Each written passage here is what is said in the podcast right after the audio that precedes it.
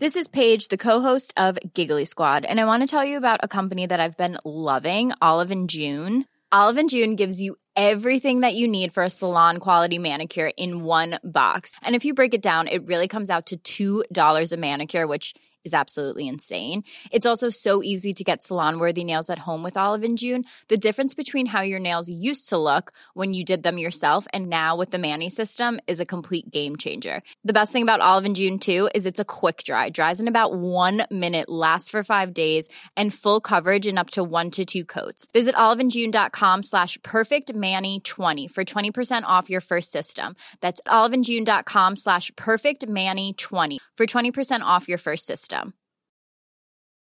Imagine the softest sheets you've ever felt. Now imagine them getting even softer over time. That's what you'll feel with Bowl and Branch's organic cotton sheets. In a recent customer survey, ninety-six percent replied that Bowl and Branch sheets get softer with every wash. Start getting your best night's sleep in these sheets that get softer and softer for years to come. Try their sheets with a thirty night guarantee. Plus, get fifteen percent off your first order at bowl and branch dot com. Code BUTTERY. Exclusions apply. See site for details.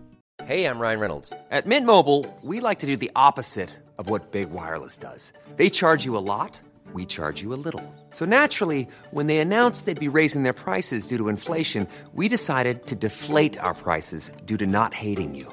That's right. We're cutting the price of Mint Unlimited from thirty dollars a month to just fifteen dollars a month. Give it a try at mintmobile.com slash switch. forty-five dollars up front for three months plus taxes and fees. Promo rate for new customers for limited time. Unlimited more than forty gigabytes per month slows. Full terms at mint mobile dot com.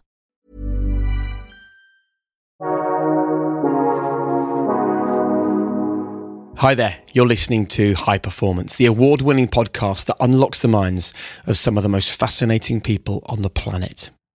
I'm Jake Humphrey, and alongside Professor Damien Hughes, we learn from the stories, successes and struggles of our guests, allowing us to explore, be challenged, grow and expand our horizons. And after hundreds of conversations, we've discovered that every guest has managed to unlock their potential. This podcast seeks to find out how they did it. Welcome to a special Champions League episode of the High Performance Podcast. Now, by the time you're listening to this, I'm actually going to be already in Istanbul, um, hosting my last ever match for B T Sport. So for those of you that listen to this podcast outside of the U K, for the last ten years, I've hosted Champions League and Premier League football for B T Sport, which is one of the broadcasters of football here in the U K where I live. And what I thought would be quite nice is just to spend today's episode actually looking back over some of the lessons, some of the stories and some of the conversations we've had on this podcast with people who've been right at the centre of the drama when it comes to the biggest match in European club football, the Champions League final. So this episode is being released on Friday morning, which means that tomorrow, Manchester City go up against Inter Milan for the right to be crowned champions of Europe. And it's been a long, long wait for Manchester City to pick up this trophy. It's actually two years since they lost in the Champions League final against Chelsea. So I thought actually a really good place to start is um, something that is relevant to all of us in all of our lives. The power of picking yourself up and going again. So we spoke at the back end of twenty twenty-two to the Liverpool captain, Jordan Henderson, who explained to us what Jurgen Klopp did after their Europa League defeat to Sevilla in twenty sixteen. It was really interesting. Have a listen to this. I can remember losing the Europa League final, and that was the second final losing, I think, that year. And going back to the hotel where if we won, there'd have been a party and all of that sort of stuff. And as a player, you're just so down. It's a big moment, you know, European final, lost. And he was like, oh yeah, bad moment, but that's when that's when you stay together. That's when you need everyone together. Oh, brilliant. And, and also, by the way, this is just the beginning. This is just the start. So that's what he said. Yeah, and then by the end, he basically went, I want you all on the dance floor by the end of the night. And we're singing, We Are Liverpool. He's singing We Are Liverpool and everybody's saying We Are Liverpool. What and did that do for you? That completely, my, my mind was was like, what? Like, this is like just totally different to anything that I've ever experienced before. And, and, and to think like that, so close to losing a big game, give give you as a, give me definitely so much confidence to think But he's he's so confident that this is just the beginning. He's singing like he's this. We've done. He's obviously looked at it. We've done so well to be able to get to the final. From he's only started maybe seven, eight months ago. So he could see the signs of improvement, and he knew it would continue in that way if we carried on doing what we'd would do, been doing, and he knew he need, needed everybody together to be able to do that. So actually, in the end, I think as players, you took a lot of confidence from actually, well, this is just the beginning. Now, Damien and I loved that because all too often, um, and it's happened a lot, it's happened particularly with Arsenal and the conversations on social media around Arsenal in the last few weeks.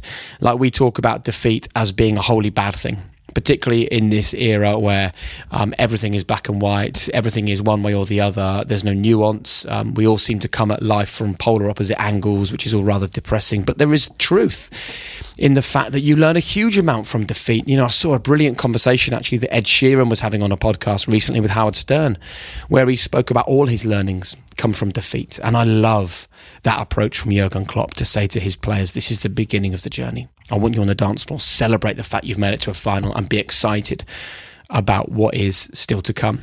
And what was still to come was a Champions League final, this time in Kiev, this time against Madrid. It was two years later, and Jordan told us all about it. I think what you're referring to was that after we lost in, to Madrid in Kiev, yeah. Champions League final. Yeah. So that was the year before we won the Champions League final. And again, in difficult moments, he, he, that's when he, he's really, really good. You know, yes, he's very emotional and he, on the sideline, he's very animated and stuff. But actually, in the dressing room, he's not, he's not like that when the game's on. You know, when he's speaking at half-time, he's very clear in what he's saying. He's not shouting and he's not a more... He's very clear and you can understand exactly what, what he wants. And it's the same after games or after big moments, big defeats, that the perspective that he has, and he knows that ultimately it's just a blip or bump in the road, you know, and it can, you can use it to, to be stronger. And every time we've had one of them, he's always dealt with it in the best way and we've always responded. What did he do after Kiev for you? Kiev was the one where it was like, don't worry, we'll go again. Yeah, yeah. Um, you know, again, I don't think many people at the start of that season would, would said that team would have got to a Champions League final. Um, and I think he could see the bigger picture of that. But when you're a player, you know, it's the end of the world. You know, it's a dream of playing in a Champions League final. You never quite know if you're ever going to get to play in another one. You know, how difficult it is to get there. So it's the end of the world, but so close after a defeat to say, don't worry, we'll go again. And again, people can just see that. But when he says it, it's there's a genuine belief and you feel that from him. So there you go. Beaten in the Europa League final in twenty sixteen, beaten in the Champions League final in twenty eighteen. But if life is about one thing, it's about realising the power of consistency and playing the long game. You know, like if you go to the gym just once for nine hours straight, not only are you going to injure yourself, you're not going to see huge gains. If you just go to the gym every single day for twenty minutes, for six months, then you will see the difference.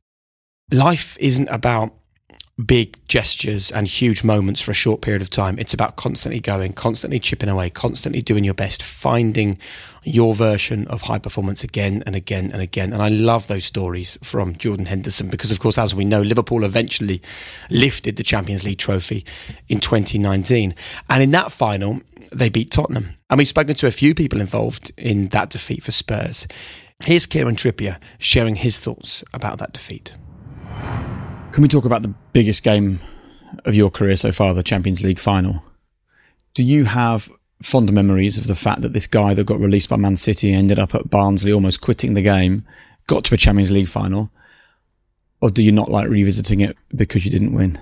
Oh, it's, um, of course, I'd, I'm disappointed that we didn't win it, but I'm just really proud of the way my journey's gone, if I'm honest with you, from what you just mentioned then to a Champions League final. I never thought for one second I'll be playing in a Champions League final. So to reach it the way that we did reach it, um, it was always a special moment. But, you know, I think the first first five minutes killed the game really in that, in that final. When you think back to that run to the final, what is the moment that that springs to mind for you?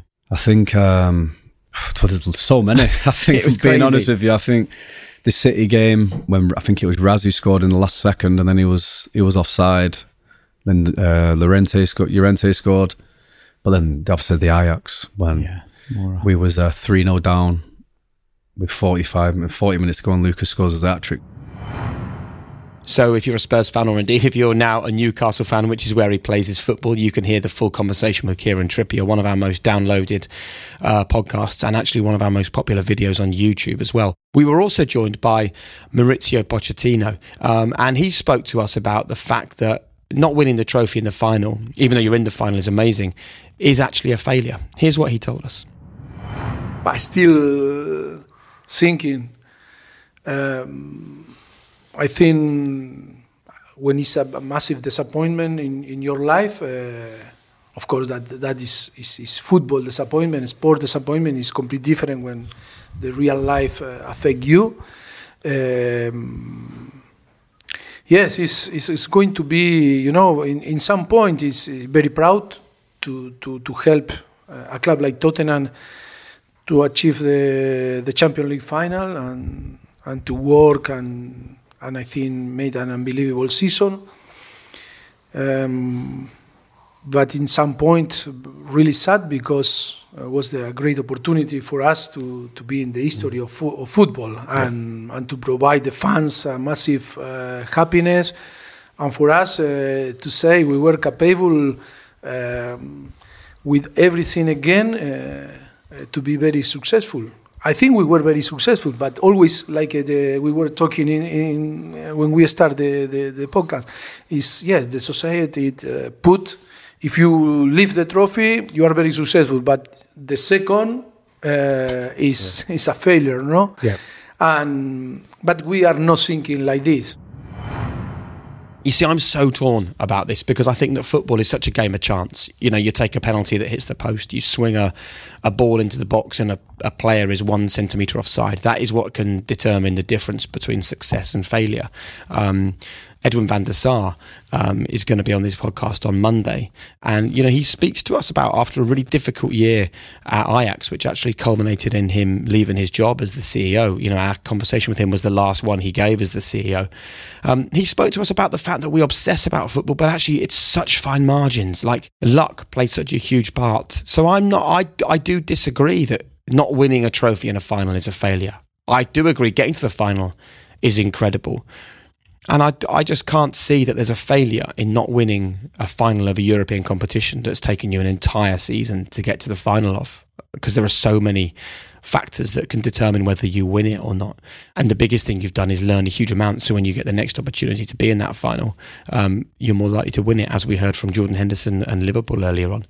Let's go all the way back now to episode one of High Performance. Rio Ferdinand joined us on the podcast, and the really interesting thing that he explained was how he felt he didn't fit in at Manchester United until he'd won the Champions League. Here's what he had to say. My first season at Man United, we won the league. But I didn't feel like I was an integral, vital member of that team. They didn't, they, they wouldn't have missed me if I didn't play, I felt.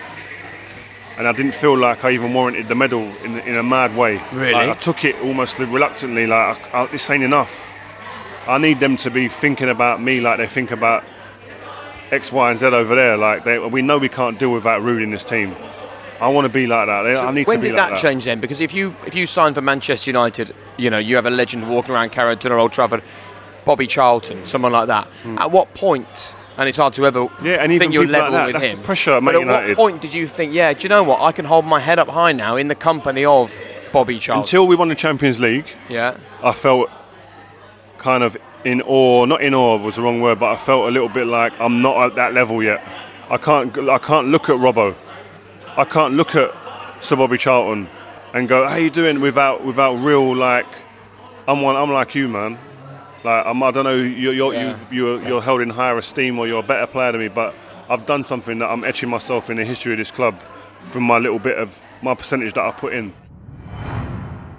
Do you know, I really like that clip because this podcast stands for one thing more than anything else, and that is empathy. empathy over opinion. And I think that we just assume because someone's a professional footballer, they walk around, you know, feeling like they own the world and everything's great and they're flying and, you know, they're brilliant and they deserve to be there. And, you know, horrible words get bandied around about footballers, you know, being arrogant and all that sort of stuff. But there's the truth. Rio Ferdinand, Manchester United signing, didn't feel like he fitted in at the club, didn't feel that he could hold his head up high around United legends until he'd done what they'd done, until he'd won the Champions League. It's also a fascinating insight into a high-performance mindset, because for everything that he'd achieved, it was about what he hadn't achieved that was on his mind. I also want to really quickly look back on a couple of legendary Champions League finals. The first one, Istanbul, two thousand five, between another team from the north of England, Liverpool, and another team from Milan, this time in the shape of A C Milan. Here's Steven Gerrard. I'll tell you the thing that I think about when I think about you as a leader.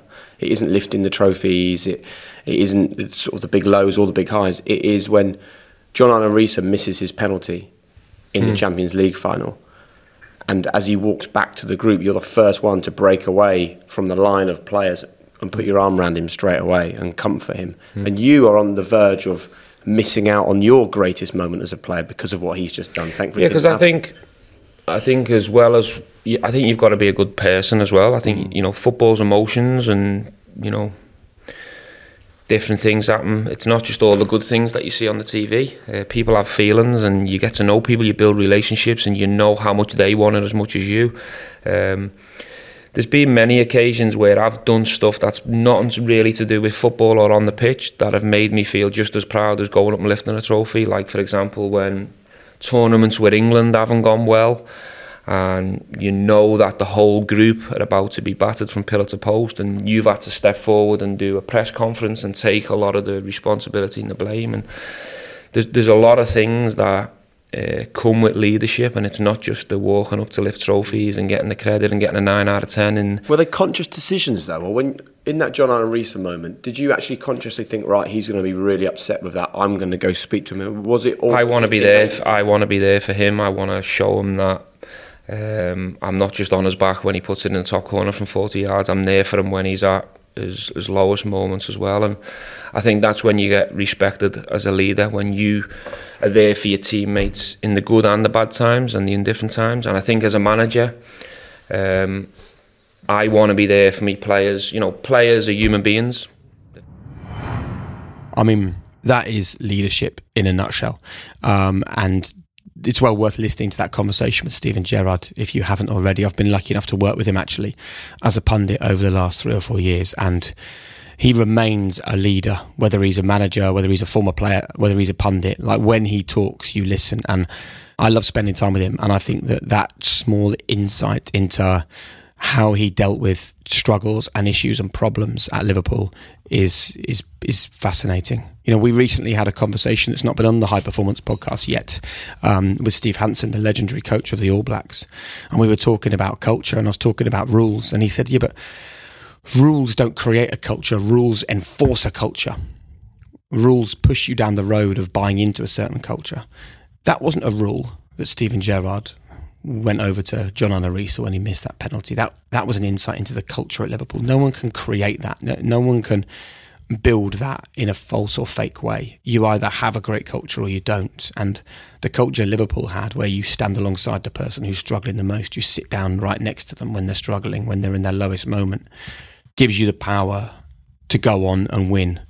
Uh, win a competition like that. I remember talking to Sio Kolisi, um, the the captain of the uh, of the Springboks South African rugby team, and he said to us that, you know, he sees his teammates as brothers, and they work hard to make sure they really understand each other, and they're there for each other, care for each other, love each other. Because in the dark moments, in the hard moments, when you look to your left or your right, you don't see a teammate, you see a brother. You see someone that you share a really deep connection with, and that can actually spur you on to go a bit harder, a bit deeper, and do more than the other team. And how can we talk about the Champions League without talking about what happened in nineteen ninety-nine? Manchester United, a goal down, going into injury time. At the end of the match, Teddy Sheringham equalises. Moments later, Ole Gunnar Solskjaer's finish made United the first and only English team at the moment to win the treble. Of course, a record which is under threat tomorrow night when Manchester City face Inter Milan in Istanbul. Here's what Solskjaer told us about preparing for that moment. Well, for me, I just played with better players. I that meant I got more opportunities to score goals.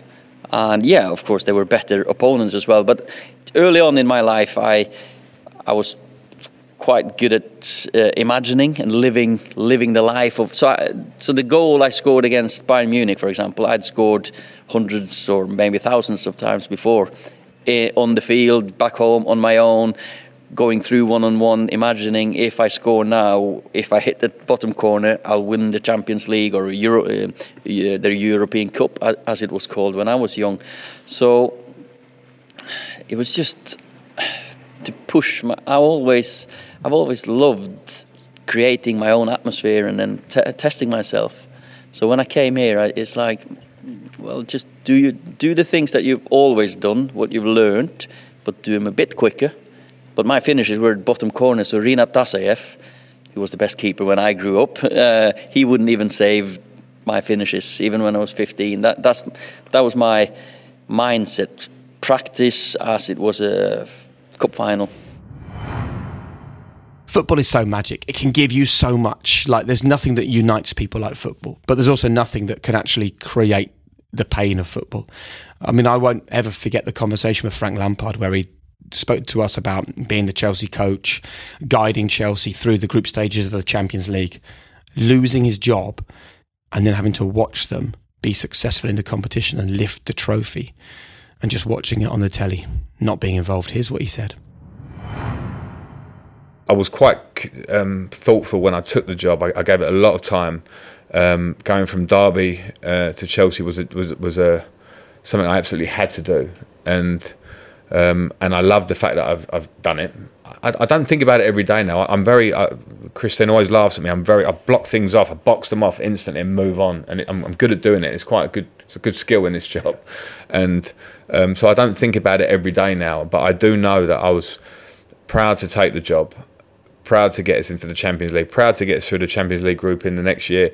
And I lost the job and I watched them to go on, go on to win the, win the Champions League, which was a real tough one for me because I was like, really happy for individuals and the club, and the fans are amazing with me from the time I joined till till now, and hopefully forever.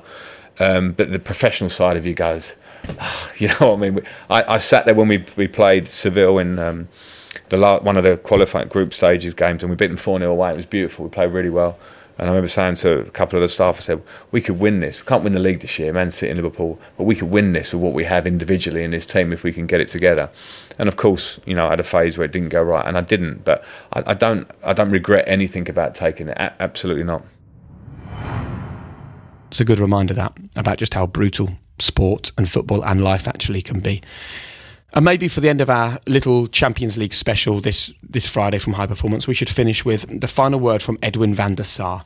We spoke to him recently. The episode comes out on Monday, as I mentioned earlier in this episode. And four years before we recorded this conversation with him, his Ajax team, where he was the C E O, were moments away from making it through to the Champions League final. Or as Edwin put it, almost whatever.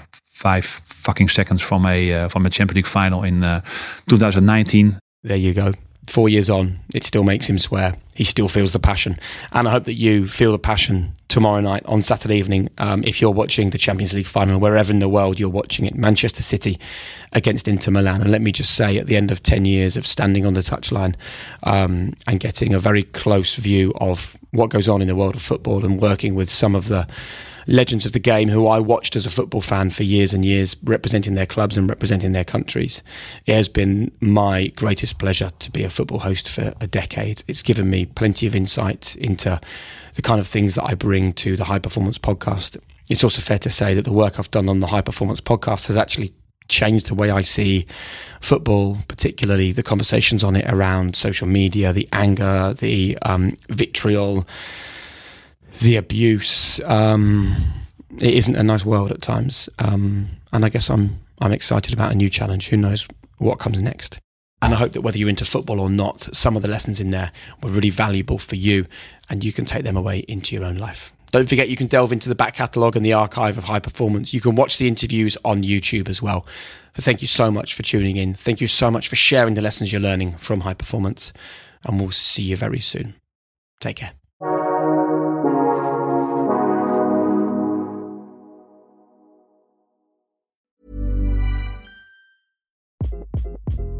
Hi, this is Craig Robinson from Ways to Win, and support for this podcast comes from Invesco Q Q Q, the official E T F of the N C double A. The future isn't scary, not realizing its potential, however, could be. Just like on the recruiting trail, I've seen potential come in many forms as a coach. Learn more at Invesco.com slash QQQ. Let's rethink possibility. Invesco Distributors, Incorporated